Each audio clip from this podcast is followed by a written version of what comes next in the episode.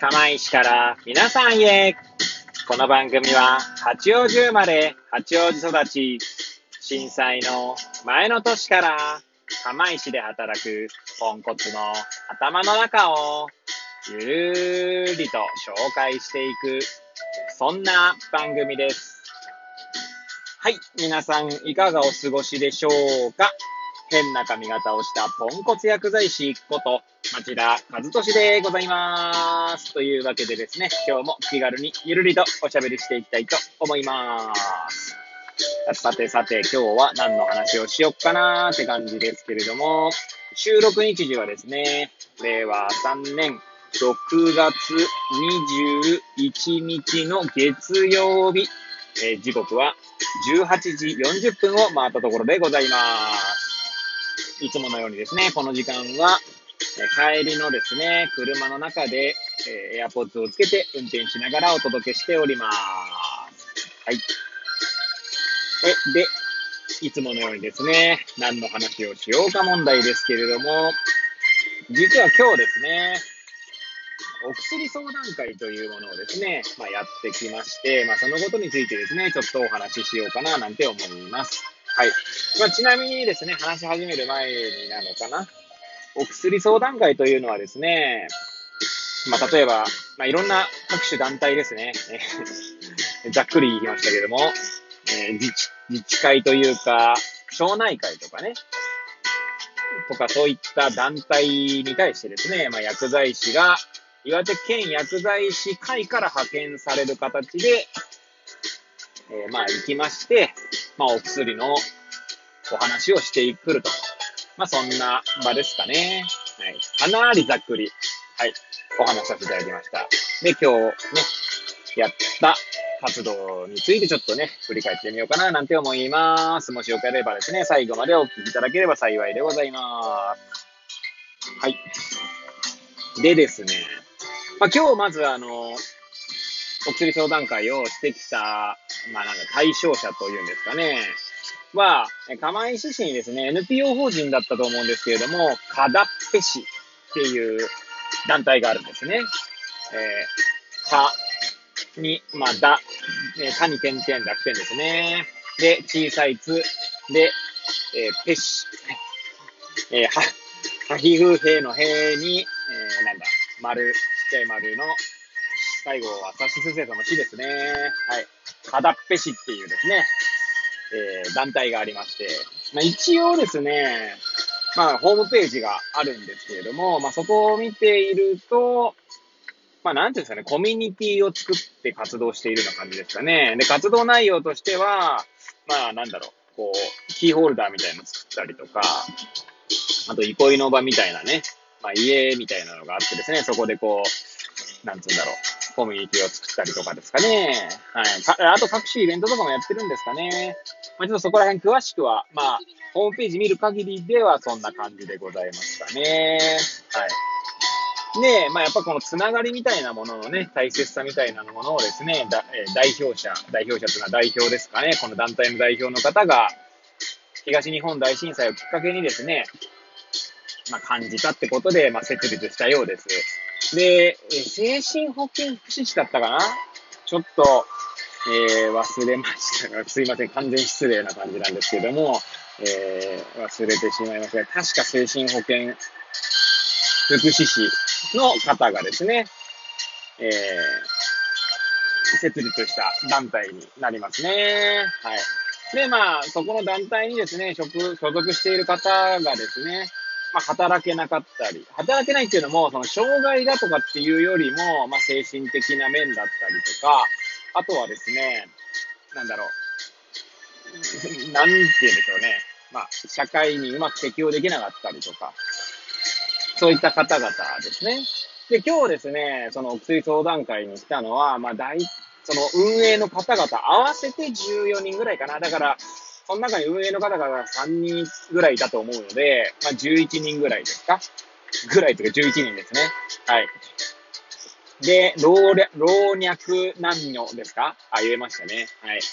えー、結構若い人はですね、見た目的には20歳前後、だから10代後半から20代前半ってところの方が3名ぐらいいらっしゃって、あとは、まあ、中年の、まあ、青年の方々っていうんですかね、と、えー、ご高齢の方々。まあ、そういった形で各年代いらっしゃる感じはしましたね。はい。で、まあ、その方々にですね、まあ、一応その代表の方からは、一応、一般用医薬品の選び方みたいなところでお話ししてくださいってことだったんですけど、まあ、1時間取ってましたので、その会場をですね、まあ、取ってましたっていうか、取ってくれてましたので、まあ、それだけじゃなくてですね、あとは、結構お薬飲んでる方もいらっしゃったので、まあ、そういった、なんて言うんでしょうね、薬剤師のうまく、うまい活用の仕方とかっていうとこですか？あとは、なんか質疑応答したりみたいな形で、一応私の中ではですね、1時間のうちの15分ぐらいは自己紹介と薬剤師ってこんな仕事してるよみたいなことを言ってですね、あとは、えー、なんだ、その、一般用医薬品の、ま、選び方みたいなところでのアドバイス、そして、えー、次があれかな。その医者になかなかこうね、言えないって時にうまく薬剤師使ってねみたいなところだったりとか、あとはですね、薬剤師っていうか薬局はですね、身近な相談先になるんだよってことを言ったりとかですね、そういったもので、まあ15分、15分、15分、15分みたいな。で、まあ多分ですね、時間が余るかなと思ったので、まあ質疑応答の時間も込みで、まあ1時間ぐらいになればいいのかな、みたいな。15分って取ったけど、多分それぞれが早く終わるかなって感じだったのでね、まあ、そんなざっくりとした計算をしてですね、はい、挑みました。はい。で、えー、まず、あ、あとですね、その、まあ、これはこ、ちょっとこの今回のお薬相談会に限らずって感じなんですけど、私自身ですね、最近ですね、あまりプレゼンテーションツールというものをですね、使わないでちょっと、そういった、なんだろうな、講演活動とまで言わないんですけど、そういったのをやるようにしてます。というのは、なんて言うんだろうな、まあ、結構今までですね、スライドはかなり作り込んだりとかして挑むことが多かったんですけど、そうするとですね、なんて言うんだろうな、こう、現場のその状況とズレが生じることがあってですね、一方的にこちらでお話を伝える場合にはいいんですけど、まあ、つまりそれこそね、講演会みたいな形であればいいんですけど、まあ、お薬相談会みたいな形でですね、その参加者から、あの、の状態、状況を見たりとか、あの、リアクションを見たりとか、あとは参加者に質問しながら進めていくって場合にはですね、スライドない方がいいかなっていうのがまず一つ思ったことと、あとはですね、まあ、これも完全に、まあ、影響を受けてるところなんですけど、まあ、 Voicy のですね、荒木博行のブックカフェみたいなところの荒木マスターがですね、かつてグロービス経営大学院にいた時には、スライドとか作らなかったみたいな話でですね、で、それはなぜなら、まあ今最初に言った私の、まあ理由と被ってはいるというか、まあ私のその理由自体がですね、歩きましたから影響を受けてるってとこもあるんですけど、あとはですね、やっぱりこう余白を設計するっていうのがなかなか難しくなってくるんですよね、そのスライドを作り込んでいくと。余白っていうのは、まあなんて言うんでしょうね、その場で出た疑問とかを解消するとかね。はい。その場の流れに沿ってっていう、こう、まあ臨機応変にやることも可能なんでしょうけども、まあ、作り込めば作り込むほど、そういった余白が設計さ、うまく余白を設計しないと難しくなっていくっていうこともあるの、で散々ですね、まあ、キーノートを使って資料を作りまくってきたので、まあ今でもですね、薬剤師オンエアでは作っているんですけど、まあ、ここういったね、お薬相談会みたいな形では、使わずにですね、ホワイトボードに、まあ、書きながら、皆さんにこう、参加者に質問しながらっていう形でですね、進めてまいりました。で、だいぶですね、少しずつこういう、それの形にも慣れてきたかななんて思いますが、今日はちょっとですね、なんか疲れましたね。なぜならですね、まあなんだろうな。なぜ疲れたかというと、まあ、ざっくりとした話しかできないんですよね。つまり11人いればですね、お薬飲んでる方もいれば飲まない方もいらっしゃったりとかするわけですね。その方々にですね、まあ、どこのレベルっていうか、どこのその、なんだろう、要望に沿って、説明す、お話をするかっていうところもあるわけですよね。はい。で、まあ、リアクションをする方も結構いらっしゃいました。って言っててもですね、なんかこう声を上げるとかっていうよりは、うなずいてくれる人が、まあ、半分ぐらいうなずいてくれましたかね。なので、まあ、そういった意味では助かりましたけれども、まあ、あのー、なんつうんだろうな。そういったリアクションを見ながらやるんだけど、リアクションがない方とかもいたりとかね、するとね、ちょっとそう気使ったりしますよね。あとは表現ね。まあ私自身がですね、なんかこう、物事を言い切りたくないっていうところがあって、というのは、やっぱ世の中って曖昧なものがたくさんあるんだと思うんですよね。えー、なんだろうな、それこそ医学論文で言っても、95%信頼不感というものがありましてですね、